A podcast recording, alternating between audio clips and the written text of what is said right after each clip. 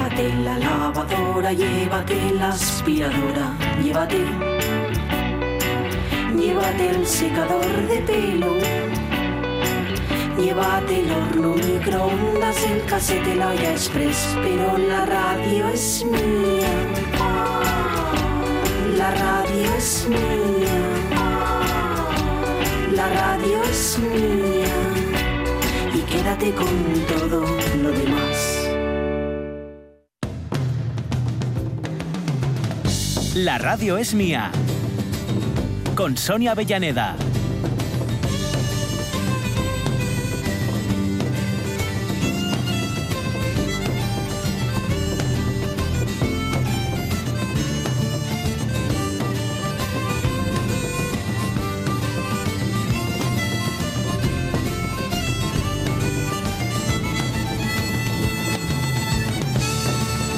Las 12 y 10 minutos. Aquí continuamos, última horita de la Radios Mía en este, en este lunes, lunes 30. Y mañana ya cerrando con puertas. Se acabó lo que se daba. Es el momento de cambiar eh, costumbres. Me refiero solo a lo de escribir la fecha. ¿eh? ¿Os acordabais? Yo no sé si a vosotros os pasaba, según esto será generacional, ¿no?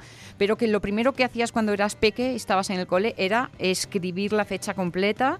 Vale, pues ahí venía lo de... A mí me impresionaba mucho el cambio de año, porque era como, ¡guau! Fíjate, toda. Y ahora, chum, parpadeas y ya está, volado, se terminó. Y puesta, vuelta otra vez a empezar. Estábamos riéndonos, entre comillas, eh, Jorge, Omar y yo, con aquello de falta un día para acabar el año. Pues mañana cero cerito. Sí. Bueno, tienen esas cosas. Oye, lo de Scratch, Sí. que nos pone, como Mm. tenemos a Angelina Sotelo, que Mm. nos ayuda claro. a saber desde el otro lado lo que es Es verdad, y verdad, lo que no. verdad. Dice, Scratch es delatar, acusar. Mandar al frente. Es una palabra que ya se usaba en los 80. Quedaste escrachado era quedar en evidencia. Ah. El movimiento vino después. Mm. Mi emo favorito es el de la sonrisa con el guiño, Ujú. aunque prefiero hablar, Mm. pierdo menos tiempo y a veces es malinterpretado el humor argentino. Y Mm. Aun- aunque escribo con todo signo de puntuación, oye, Mm. a veces no saben leer. Y el es el- Claro. el guiño que intento haceros para que Claro. sepáis que termina así.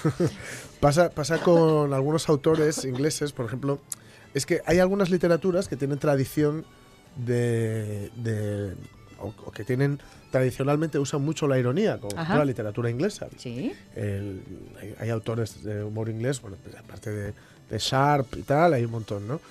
Y, y claro, hay algunos que, que lo dicen, ¿no? Que cuando alguien no está muy familiarizado con eso Sí. y utilizan la ironía escribiendo, Sí.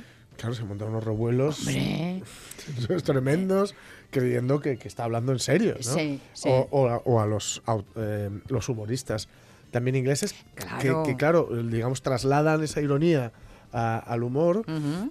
y, y utilizan a veces el trazo grueso, a veces algo más fino. Sí. Y bueno, ahí tenemos a Ricky Gervais y todo el, el humorista Ricky Gervais que, bueno, pues le conocemos por The Office, Sí, sobre todo, sí. y bueno, por, por también presentar la gala de los premios de oro y por, bueno, un montón de series. Es, es un tipo Mm. eh, con talento excepcional y que ha tenido muchos, muchos, pero muchos problemas eh, con este tema. Eh, También es verdad que los ingleses son bastante más ácidos, ¿eh? Son muy Y más ácidos. cañeros. Claro, Nosotros claro. somos más delicaditos, Son muy- enseguida, ña, ña, ña, claro, ña, pero ellos, son- meten son- brea. Son muy ácidos. Por ejemplo, en la gala de los Globos de Oro, que yo creo que la va a presentar otra vez él. Ajá. eh, la, la gala- la gala de los Globos de Oro es famosa por ser mm, como los Oscars, pero mucho más relajada. Y cuando digo relajada, es que beben, están bebiendo, en la- etcétera, ¿no?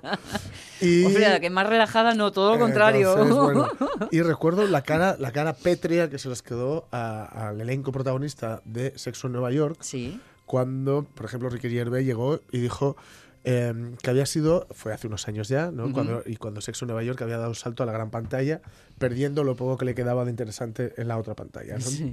Y dijo eh, que había sido el año del 3D, que todos los personajes habían sido en tres dimensiones, excepto los de Sexo en Nueva York, que no habían sido ni en dos dimensiones. Cuando dijiste eh, eh, cara pétrea, creí Sí. que ibas a decir otra cosa. Creí que ibas a decir cara de pedo. No, no, no. Pero que igual, igual iba por Sí, ahí también, en realidad también, la cara que también. pusieron.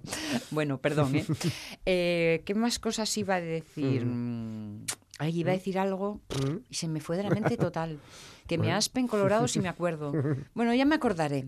Y como hemos quedado con eh, César Alonso, ya sabéis, con él conocemos mejor a las abejas, el fin de año así en modo literario, con dos eh, textos que de alguna forma hablan de cómo, cómo eh, eh, se cuentan la vida, las abejas y sus vidas a través de la literatura, con Delibes, desde luego conocedor directo, y nos hablaba César de ese texto de Emilia Pardo Bazán, en donde, bueno, bueno, pues lo que era, era, pero menos, ¿no? Dice, o bien se lo, lo- se lo contaron y ella de oídas hizo así como Claro. traducción simultánea, Sí, sí, sí. o fue fruto de su imaginación. Hombre, también no que ella está haciendo una- un, un trabajo de ficción. Sí. Entonces, claro, tú siempre. Puede permitirse ciertos claro, lujos. Ahí está, ¿no? Exacto, siempre exacto. tiras además a lo que sea más pintón. Claro, claro. Y de mm, Pardo Bazán, este es el texto. Manuela jadeaba siguiendo a Perucho, que parecía llevar un objetivo determinado, pues miraba a un lado y a otro para orientarse. Al fin divisó una encina vieja, un tronco perforado y hueco donde aún gallardeaba algún ramaje verde en lugar de la copa desmochada. Dio un grito de júbilo, metió la cabeza dentro con precaución, luego la mano armada de una navaja, luego el brazo todo, y al cabo de unos cuantos minutos de manipulación misteriosa, sacó en triunfo algo, algo que hizo exhalar a la montañesa clamor alegre. Un panal soberbio de miel rubia, pura y balsámica, de aquella miel natural, un millón de veces más sabrosa que la de colmena, libre ciudadano de su inocente república, ajena al protectorado del hombre, libase un néctar más puro en los cálices de las flores, un poder más fecundo en sus estambres, elaborase un propóleo más adherente para afianzar la celdilla y emplease procedimientos de destilación más delicados para melificar la esencia de las plantas. El jugo precioso recogido aquí y acullá, en el prado, en la vega, en el castañar, en el monte. Manuela chillaba, reía de placer. ¿Pero tú? Mucho discurres. ¿Pero de dónde sacaste eso? "Mm, Pero tú, creo que echas las cartas como la sabia. ¿Quién te contó que ahí había miel? Boba. Un gran milagro. Supe que unos hombres de las poldras pillaron en este sitio un enjambre. Pregunté si habían registrado el nido de la miel y contestaron que no, que ellos solo andaban muertos y penados por las abejas para llevarlas al colmenar. Yo dije, tate, Hmm. Pues los panales han de estar allí, en un árbol hueco. Y ya ves cómo acerté. Hmm. Adiós ríos, adiós fontes, adiós regatos pequenos, adiós vista dos meus ollos, non sei cando nos veremos. Miña terra, miña terra, terra donde me criei, Hortiña que quero tanto, figueiriñas que plantei Prado, ríos, arboredas, pinares que move o vento Paxariños, piadores, casiña do meu contento Muiño dos castañares. Oportunidad para escuchar a Macio Prada y la letra de su, de su contemporánea Rosalía, Rosalía Sí. de Castro. ¿Mm? Así que me gusta mucho esta canción. Sí. Pues ese era el texto que nos hablaba de una miel que bien afirma César, cuidado que la de Panal es igual de rica y que no habían podido en realidad llevarse las abejas sin llevarse, sin llevarse el panal. O sea que... Dos de literatura para ponernos dulces esta mañana, pero dulces de verdad, de lo del rechupeteo. Mm. Canto ben quero quen pudera non deixar Adiós, adiós que me vou Erviñas do Campo Santo Donde meu pai se enterrou Erviñas que viquei tanto Terriña que nos criou Son las 12 y 18 minutos. Oye, que luego no me olvide que hagamos repaso de las pelis Sí. y las efemérides del cine, ¿eh? Que ya sabéis que me pongo a parpadear y se me va la mente.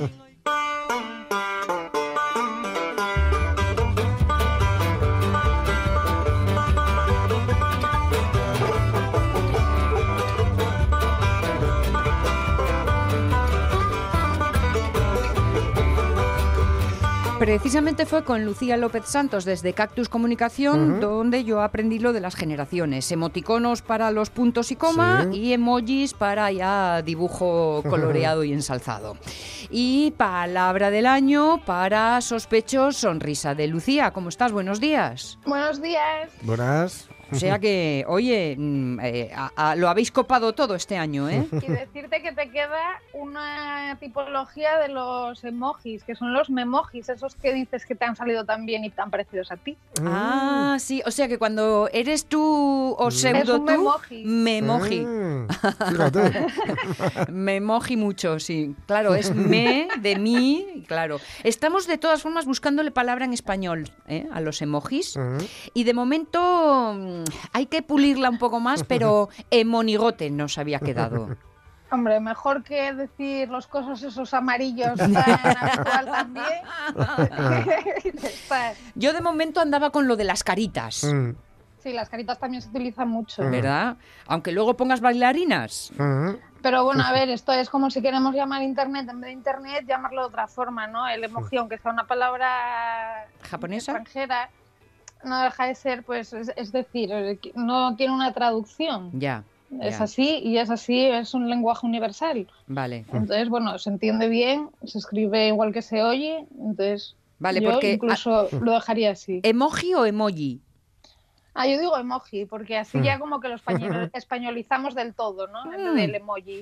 Venga. Pero bueno, porque yo me gusta mucho españolizar las palabras. ¿eh? Vale, vale. Antes Jorge me convenció para cambiarme a emoji, pero creo que me voy a volver a cambiar.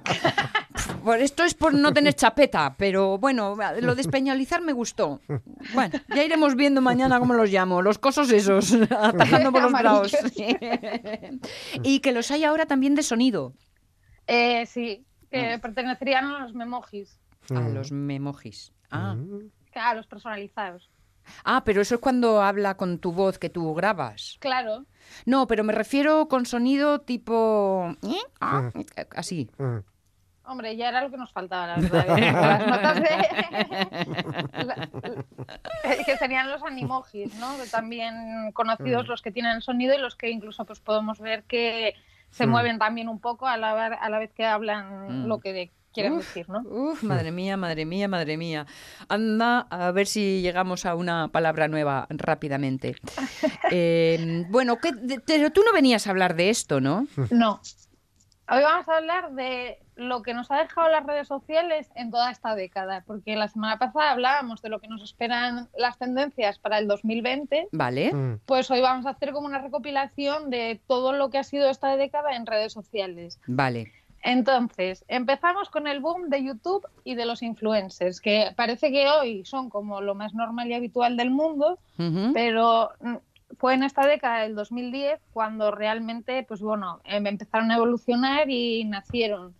Eh, es verdad, y digo el boom de YouTube y los influencers, porque los influencers que a día de hoy conocemos, y aunque estén en todas las redes sociales, nacieron en YouTube, pues con canales como podemos conocer todos de El Rubius o Vegeta 777, etcétera, ¿no?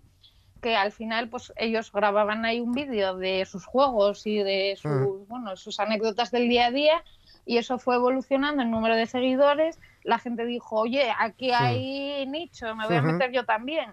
Y entonces hoy ya los encontramos de absolutamente de todo, ¿no? Pues sí. Eh, pero de todo. Entonces, bueno, eso es una de las cositas. Otra de las cosas que nos han dejado son los selfies. Mm. ¿Quién se hubiera imaginado hace 20 o 30 años a- al abuelo haciéndose un selfie? Hoy, digamos que puede ser la foto más habitual Mm. en cualquier evento.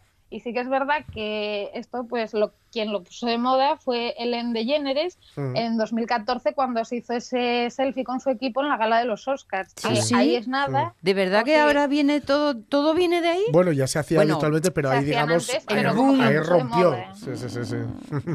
Que, o sea, es que consiguió 3,2 millones de Sí. retweets. O sea, una barbaridad. Sí, sí. Eh, y la verdad es que pues, bueno, lo puso de moda y en el sentido de ya todos tenemos un palo de selfie en casa, ahora ya se vuelve a utilizar otra vez menos, pero bueno, que Mm. surgió ese boom de los selfies, ¿no? Mm. Que selfie fue palabra del año, lo repasábamos Sí, sí, antes, claro. no sé si en el 13, en el 14, bueno, por ahí. O sea que, mira, ya van dos. Sí, sí. Eh, bueno, claro, y luego ya, pues si nos imaginamos ya, eh, antes, no sé, hacíamos una foto, cuando las teníamos que, re- que revelar y lo que hacíamos era buscar pues bueno un escenario que fuera más o menos mono no Mm. hoy en día los selfies la Mm. mayoría de los que vemos en redes sociales sobre todo en stories se hacen en un baño de mira qué guapo me estoy poniendo Sí, sí, sí. Es verdad, es frente al verdad. espejo o en el ascensor, ¿no? Es Mm. como muy habitual. Entonces, bueno, eh, son cosas que a día de hoy es lo que os digo, son como muy naturales y muy cotidianas, pero hace 10 años eh, estaban surgiendo y, y bueno, pues ahí están hoy en día.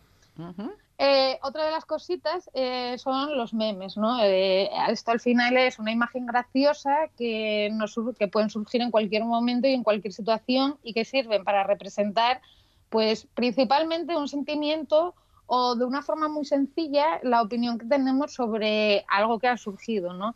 Quizá de los más famosos sean los de los gatos y un niño Hmm. que sale así con... Es que claro, no os puedo imitar la cara por la radio, pero... Pero, pero lo estamos viendo, lo estamos viendo, el niño enfadado con el puño. Eh, justo. Sí, ¿Viste? sí, sí. ¿Viste? pues Antes de decir nada te leímos la mente, ¿eh?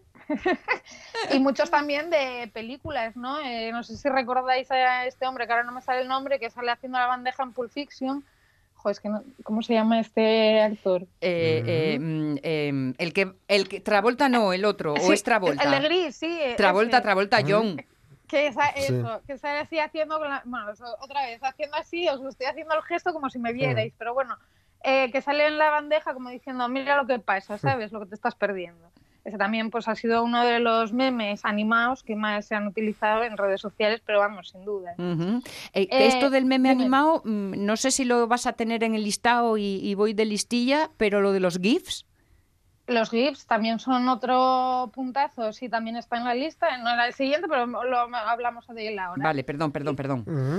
No, no pasa nada. Los GIFs al final pues se han convertido también en una forma de enviarnos mensajes, eh, enviarnos opiniones de una forma súper rápida y que siempre van en tono humorístico. Sí que es verdad que hay mucha gente que no se los toma muy bien, Ujú. pero al final están ahí y son una herramienta más de comunicación, Mm. igual que los emojis que hablábamos al principio, ¿no?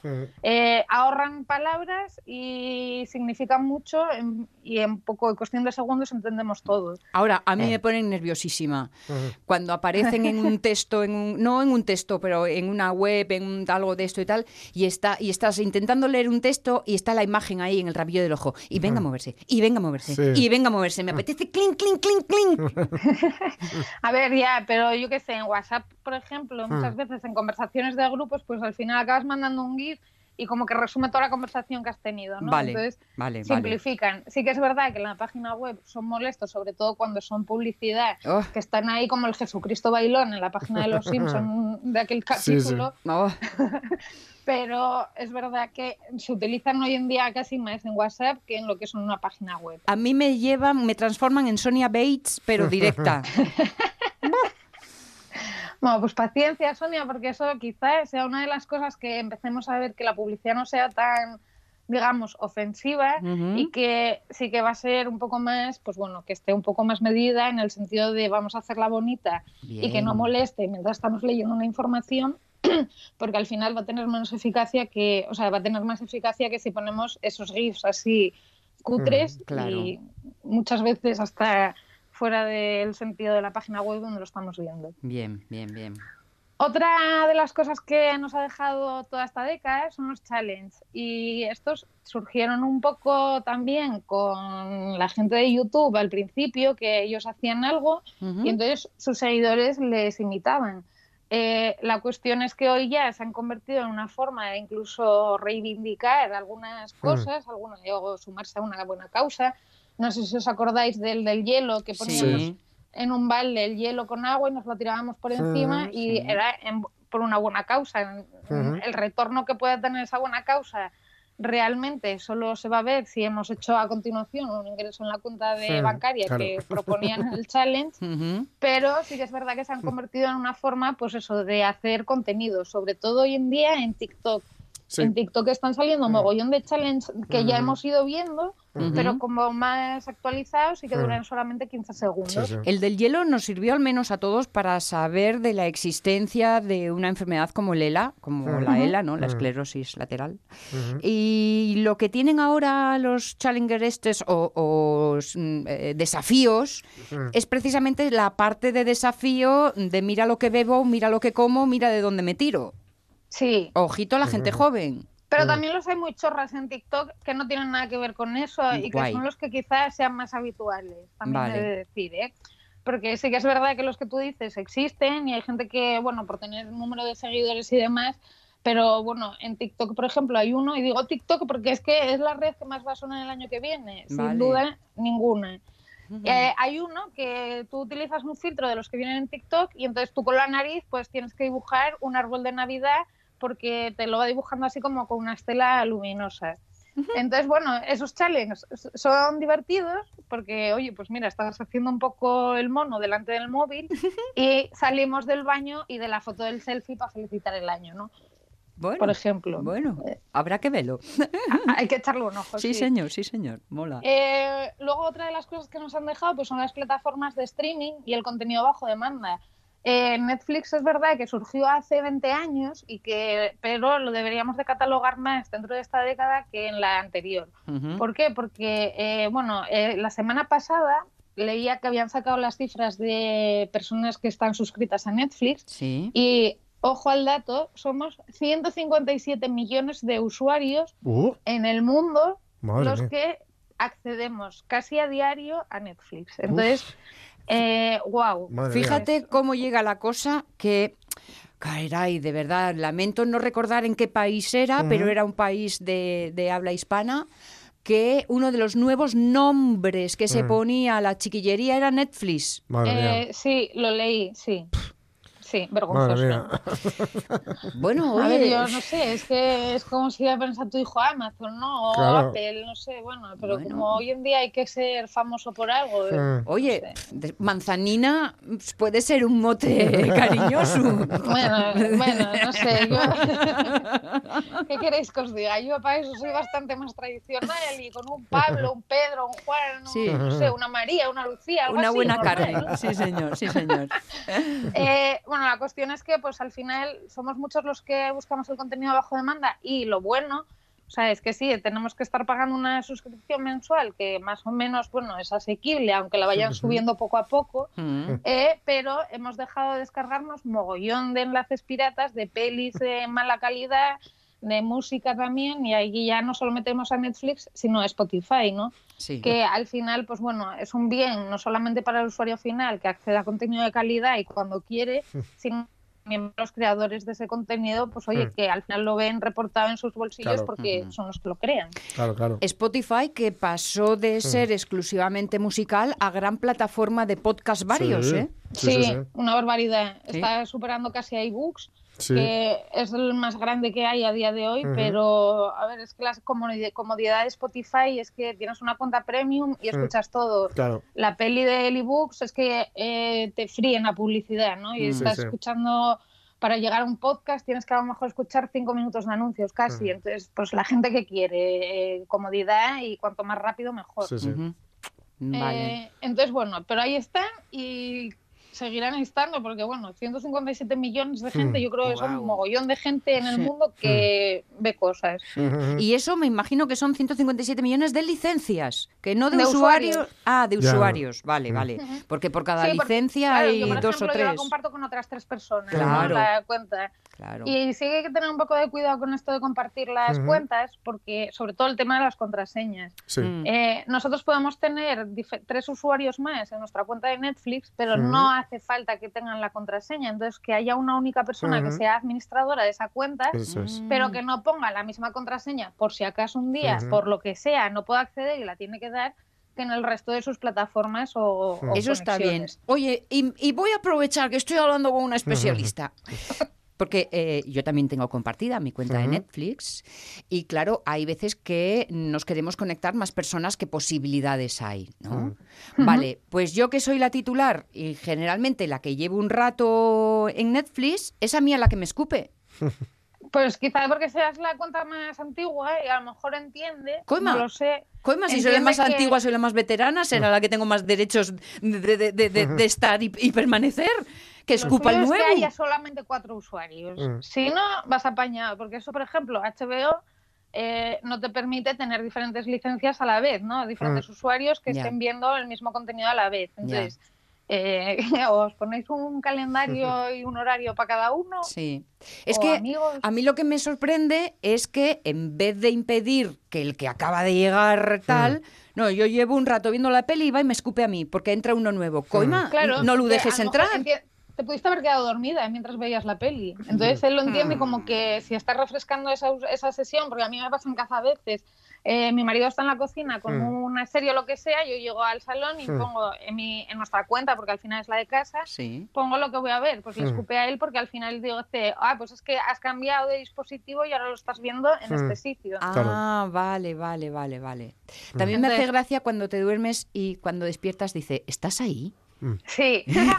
Eso me O encanta. cuando llevas demasiados capítulos, que eso está muy bien para que digas, oye, realmente Mm. puedo seguir viendo capítulos, pero bueno, es que nos hemos hecho todos casi seriadictos por cuenta de estas plataformas, porque claro, pillas un, un capítulo y enganchas el siguiente y el siguiente Sí. y el siguiente, y como sea algo, pues yo qué sé, la última serie así cortita que salió es la de Food Lovers.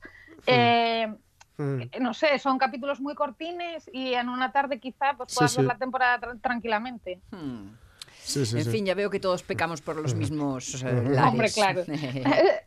y luego ya por último así Sí. de cosas que nos ha dejado y esta es quizá como la más importante es el activismo porque sí que es verdad Ah, sí. que si algo nos han servido las redes sociales Mm. en esta época ha sido para protestar Es verdad. hemos protestado por absolutamente todo Sí, y De protestar de una forma organizada y eficaz en muchos casos. Exactamente, Sí, o sea, surgieron plataformas como change.org, eh, movimientos como el Me Too, que ayudaron pues, bueno, a potenciar y a movilizar a parte de la sociedad para que nos concienciáramos sobre ciertos comportamientos que no deberían de aparecer, pero que están ahí.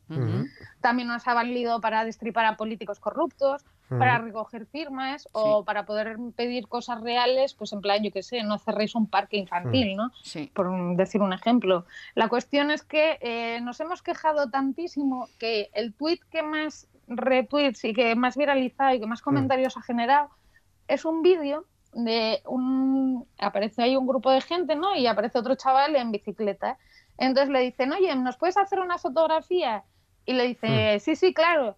Y entonces el que va a tomar la fotografía le dice, a ver, decir todo es Mm. chis. Salta una, oye, no, que es que yo soy vegana y me parece fatal el queso. ¡Ay, sí! Eh, Entonces le dice, eh, bueno, pues vais a decir todos Jesús, ¿no? De Jesús eh, Sí. Dios.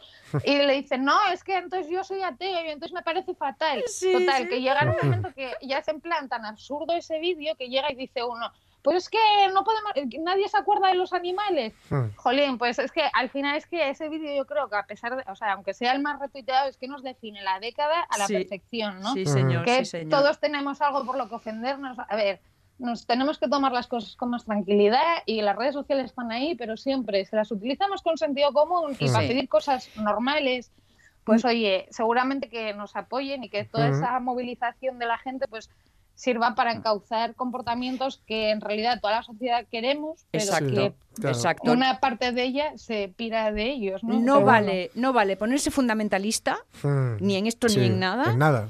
Exacto. Y luego, reivindicar no solo significa protestar, significa también estar a favor de ser solidario, cooperar, Exacto. proponer. Exacto. ¿eh? Entonces, Mm. que anda que no ha habido eh, movimientos de ayuda para desde cosas muy Claro. concretas a cosas muy generales. Así que. Exactamente, y guay. que bueno, que es eso, que nos abren los ojos a mucho, a mucha gente les abre los ojos el tema de estar en redes sociales porque hay cosas que Mm. si no llega a ser por ellas, pues oye, jamás las hubieran pillado o hubieras accedido a ellas, Sí. Información y demás. Sí, señor. Entonces, poder a las redes sociales en 2020, pero con sentido común. Mm. Vale, vale. Uf. Uf, feo me lo fiáis. Sentido común. Yo este año ya lo gasté casi todo.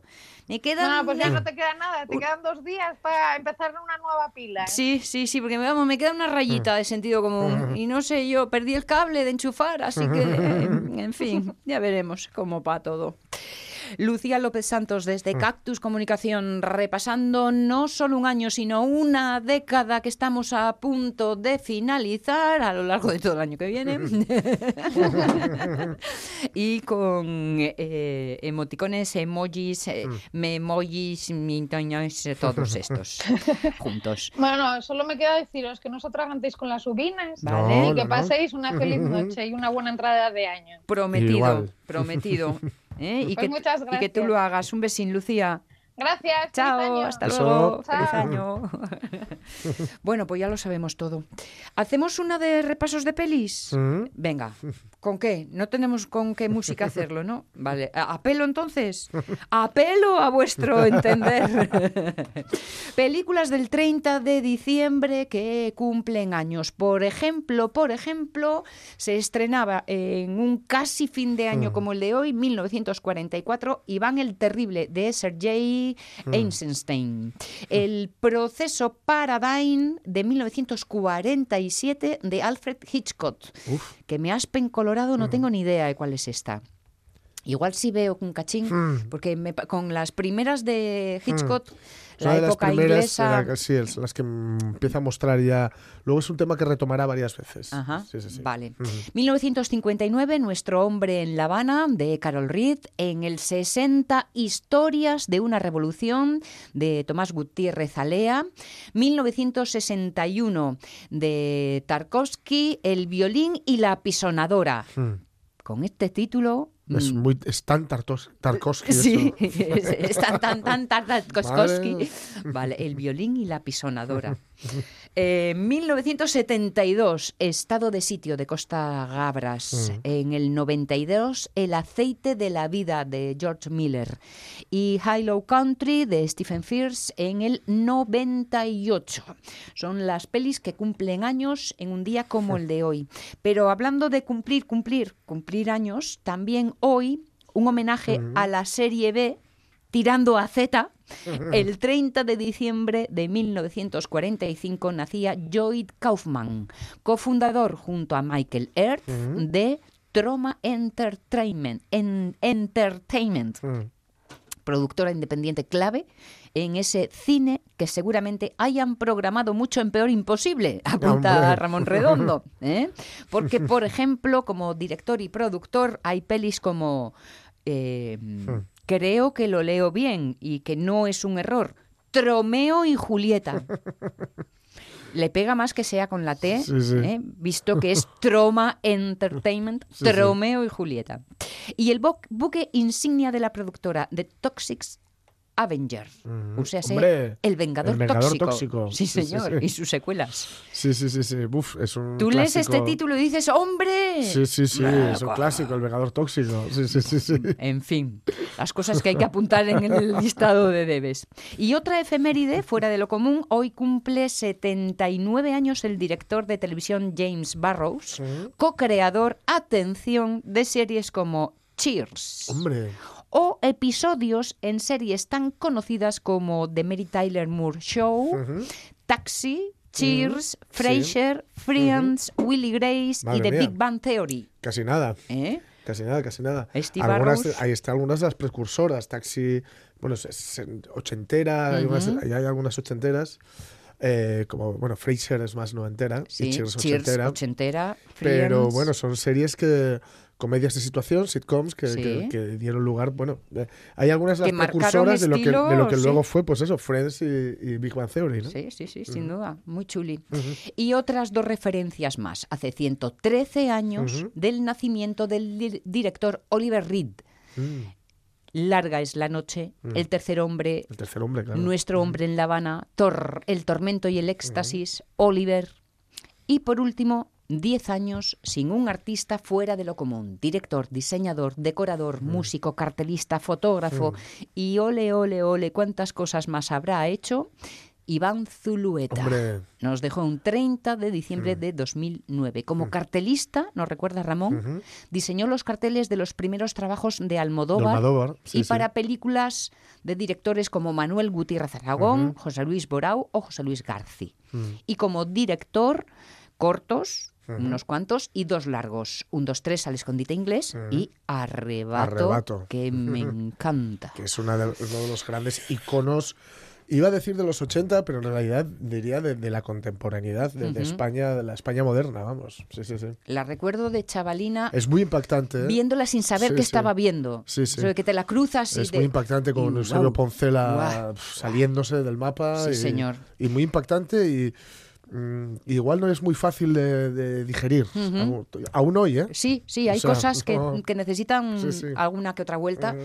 pero recuerdo sobre todo a. Poncela explicando, y, y sobre todo porque eh, lo, me, me recordaba a mí misma de niña en esas sensaciones de cuando tenías un cromo y mirabas el dibujo y lo mirabas, y buscabas todos los detalles. y-.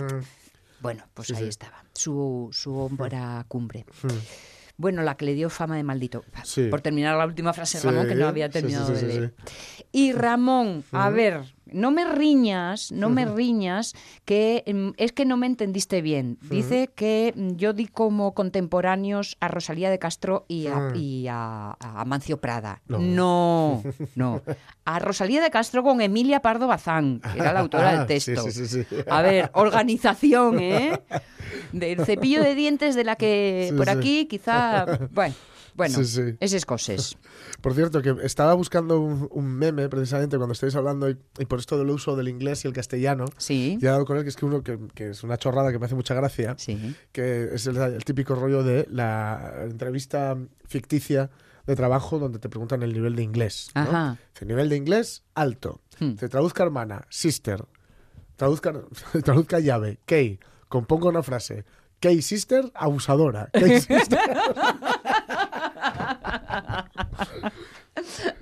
Me No, encanta. Una chorrada que, que me hace mucha gracia. Sí, Eh, la verdad es que sí. Eh, mm, ¿Por qué parece que nadie sabe que la década acaba el 31 de diciembre de 2020? ¡Ey, Ramón! Sí, señor, ¿estás conmigo? O yo contigo. Bueno, esas cosas. Eh, luego, Raúl Martínez nos recuerda, es cierto, y aquí también lo hemos comentado ya, pero quizá, mm, bueno, no, no lo suficiente, no lo sé. Raúl Martínez nos recuerda que las principales cadenas de radio españolas RPA también promueven Radio Player España, Ah. que es un app por el que puedes Ah, escuchar sí, todas las emisoras cierto. a la vez. Sí, sí, sí, sí. Y está muy bien. Sí, sí, sí, que te dejas de tener mil iconos. Efectivamente. Bien es cierto que las apps de cada cadena no solo es una forma de escuchar en directo. te da muchas más opciones. Claro. Pero bueno, Entonces, para poder ir eh, saltando si quieres o tenerlas todas en un, en un mismo lado y sobre todo, pues eh, seguramente te van a ir mejor cuando lo estás escuchando, aunque sea a través del móvil, como radio convencional, porque puede darte más cortes por problemas de conexión, Sí. etcétera. Y aquí Sí. no, aquí va, va sin problema, va todo fluido. que hasta ahora tenían un problema, por lo menos, mm, bueno, alguna que, que yo escuchaba, que no tenía em, desconexión local. Sí, Entonces sí, escuchabas lo Claro. propio de Lo Madrid. de Madrid, escuchas las noticias de Madrid. Pero a la que yo me refiero ya lo has solucionado, Claro. ya pones tu emisión Claro. territorial. Ujú. Sí, sí, sí. Y estoy viendo los dibujos de emoticonos que nos pone Angelina Sotelo, que nunca los había visto con cejas. Ah, Uy, están chulos. Esto tengo que yo eh, mm, perfeccionar Sí, sí, sí, el dibujito. Con las cejas que son los de estos muy chulos, sí señor.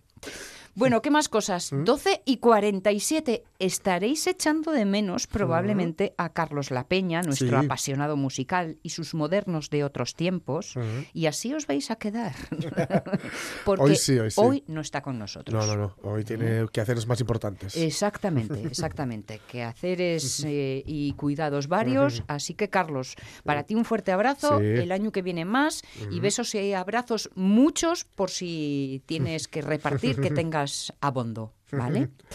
Así que nos quedan 12, 13 minutos para la una.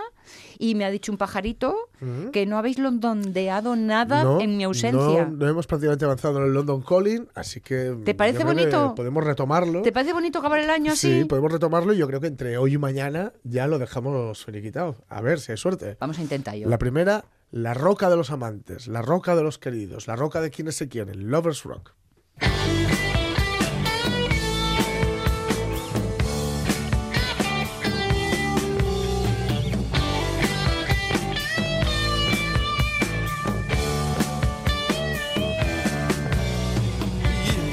love a girl right. You wanna make lovers rock, you must know a place you can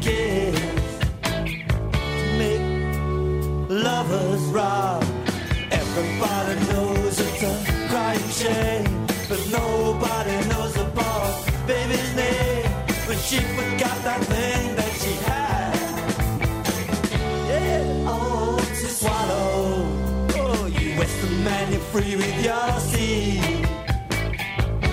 When you make lovers rock, oh, whoops, there goes the strength that you need.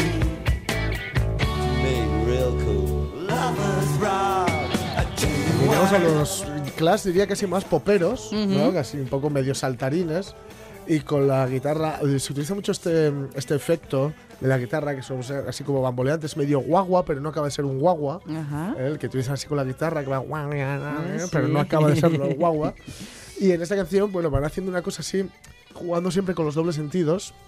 eh, sobre Lovers Rock, como mm, por un lado eh, el de las canciones de amor, de la que uno de los dos eh, protagonistas, digamos, trata mal al otro y tal, o- y hay que aferrarse, trata mal en el sentido de tú me dejas, yo te dejo, ahí yo te echo de menos, tú me echas de menos. Ah, ¿eh? sí. y aferrarse, dice, a la, finalmente a la, a la roca de los amantes, ¿no?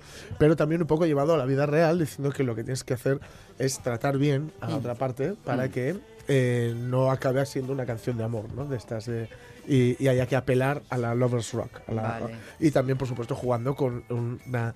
eh, la canción o, o Los Amantes del Rock o algo así, Lovers Rock, le digo, es una canción llena de eh, un montón de dobles sentidos por, por todos los lados, ¿no?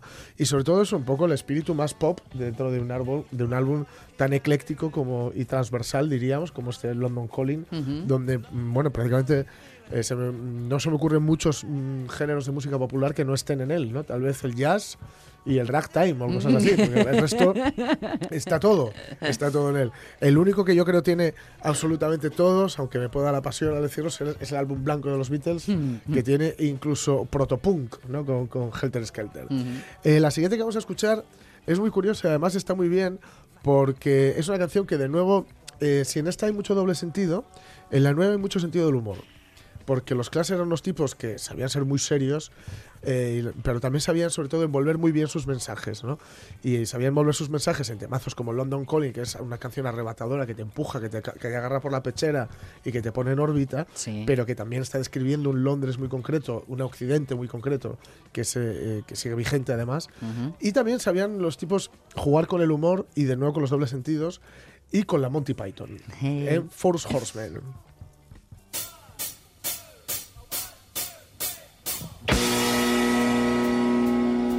Well, they were given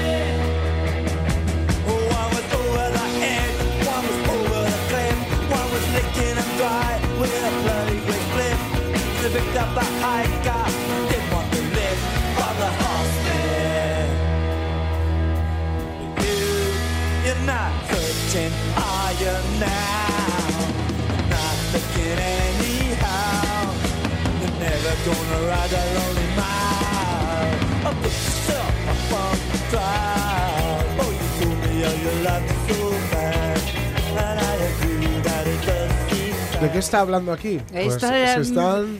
Me has quitado la pregunta de la boca. Es, una canción en la que tú vas leyendo la letra Sí. y lo ves todo como un poco oscuro y como un, po- un poco apocalíptico porque está hablando un poco de casi el apocalipsis. ¿Por qué? Porque se ponen a ellos mismos como los cuatro jinetes del apocalipsis. Ajá. Pero a la vez las referencias que hacen, que le quitan tanto hierro o que le quitan parte del hierro al asunto, de que se ven como eh, hombres caballo, horsemen, Sí. y que son referencias, se hacen referencias y guiños al tipo de humor de la Monty Python. la Monty Python, eh, pues un poco los, eh, eh, los caballeros de la Monty Python que salían, etcétera y tal. Entonces Sí. se pintan un poco así a sí mismos porque ya digo que los Clash, y eso los hacía tremendamente grandes, eran los tipos que se tomaban todo en serio excepto a sí mismos. Mm. Y eso está muy bien, Sí. porque no hay nada peor que un grupo que se, mm, que, que se Enseñoreado en sí mismo, ¿eh? Claro, claro, que se envuelva en una aureola mesiánica, sobre todo cuando eres consciente de que acabas de sacar un disco que va a pasar a la historia. Porque los Clash sabían perfectamente, además, eh, fue, no podía ser de otra forma, ¿no? El, el London Calling fue un éxito de crítica y público instantáneo, fueron santo súbito, fue. o sea, salió y tal. Entonces, que haya unos tipos que te puedan meter en un mismo disco eh, Guns, of Brix- Guns of Brixton, ¿no? Hablándote de, de lo ocurrido en las calles de Brixton realmente, o algo tan afro de piel como eh, lo- London Calling que decíamos antes, Sí. o un homenaje al rock and roll como Brand New Cadillac y también hacer un- eh, bromas con los cuatro jinetes del apocalipsis, con el hecho de que sean ellos quienes protagonizan el apocalipsis y, haciéndole guiños a la Monty Python. y moviendo los cocos. Claro, entonces pues ya les, les hace más grandes todavía, eh, si cabe, eh, ya digo, si cabe. Fíjate que, eh, y esto es por contar, por compartir cotilleo con los oyentes, el viernes de hace una semana, cuando tuvimos la reunión de los eh, coleguitas de la radio, Sí. de toda la casa, de Crony, Sí. eh, pues eh, el London Calling sonó, sonó. Sonó. No podía faltar. Solo Eh, nos da tiempo a otra, así que como nos da tiempo, pues una en la que mola mucho porque eh, tiene también cierto mensaje político y cierto rollo, eh, cierta actitud vital, ¿no? O es un mensaje que traslada cierta actitud vital que era la que ellos manejaban y la que seguramente sea la adecuada. Es decir, eh, ser consciente de lo, que te- de, lo, de lo malo que te sucede, pero no dejar que eso te lleve a una especie de depresión continua, de decir, ay, no sé, no, No- hay no nada se- que no hacer. ser victimista, ¿no? Claro, no se puede hacer Vale. nada, estoy aplastado por el mundo, es decir, Sí. el rollo que sería I'm down, pues ellos hicieron una canción, era muy habitual se- decirlo de I'm down en las canciones, estoy mal, estoy de bajona, sí. eh, estoy aplastado por las circunstancias, etcétera. Pues ellos hicieron una que dice todo lo contrario, Vale. I'm not down.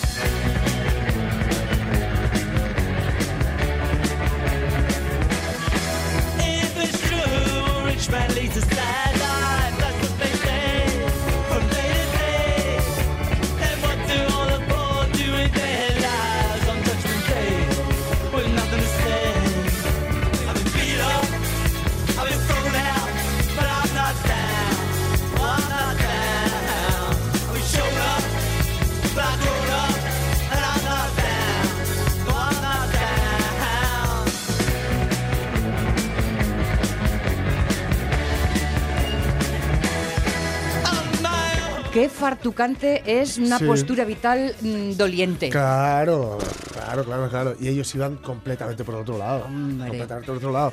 Que sí, que sí, que somos conscientes de todo esto que está ocurriendo, que somos conscientes de que la cosa no va bien. Estamos hablando además de un momento muy crítico a finales Mm. de los 70, principios de los 80, la Guerra Fría, que se estaba que más bien calentando. Sí. Eh, en el caso de Inglaterra, el conflicto con Irlanda del Norte. Y lo que les quedaba Eh, económicamente. por claro, la llegada de, de Margaret Thatcher, el ajustarse las famosas huelgas mineras, todo esto era lo que estaba en ebullición en este momento, ¿no?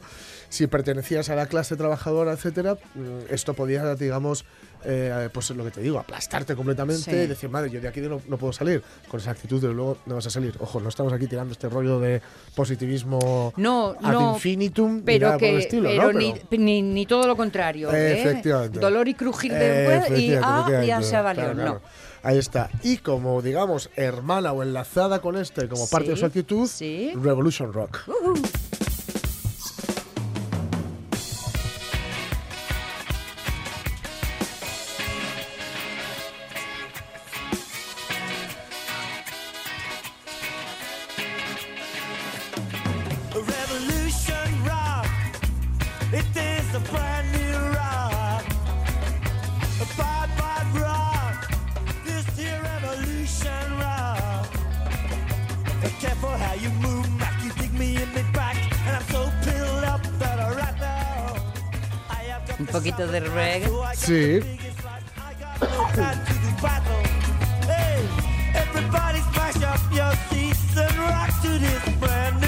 que escribió Denny Ray, en realidad, y que, bueno, digamos, la, la editó antes que los Clash, y luego los Clash la, la incluyeron en el, en el. Está como coescrita, ¿no? En el London Calling. ¿Vale? Y ellos dicen que mm, de nuevo esa guitarra así como que mm, tambaleante, ¿no? Ese sonido tan raro y con Stramer haciendo otra vez ahí el, el guiño jamaicano en la, en la inflexión de la voz y todo, ¿no? Y, y es un poco, ellos decían que lo que intentaban transmitir con este Revolution Rock, en este caso no era algo tan político como musical. Es decir, intentaban transmitir, y escuchamos los, la sección de viento por detrás, Sí. el rollo, el ritmo así en estacato y tal. Lo que intentaban transmitir era la, la fusión que se estaba, que palpitaba en ciertos barrios de Londres, sobre todo pues el que hemos citado antes en Brixton, que era el barrio jamaicano. ¿no? Entonces intentaban ellos llevarlo también ahí. No es la primera ni la última incursión que hicieron ellos. En, en este mismo London Calling tienen dos o tres canciones con guiños al Sky y a la música jamaicana. Así que mira, con esto quedamos aquí a, a- Sí. a puertas la última. Nos queda una, una, De- una. Pero esta guardadla La guardamos para mañana, el último día, y además, hacemos super he de- cierre. He de, decir que para mucha gente, por ejemplo, Juan Santaner, que es un promotor eh, amigo y tal, Sí. eh, para mucha gente es la canción no solo favorita de los Clash, sino en general. Es una canción que es una auténtica obra maestra. Mira, dice Omar que él también se apunta a esa. Vale, venga, pues entonces mañana y así hacemos super cierre de, Sí, sí, sí. eh, de broche, de todo eso. Porque mañana, a verlo, haylo, me refiero a Ajá, programa, ¿eh? sí. Así que aquí estaremos Omar Caunedo, Jorge Alonso y quien os habla.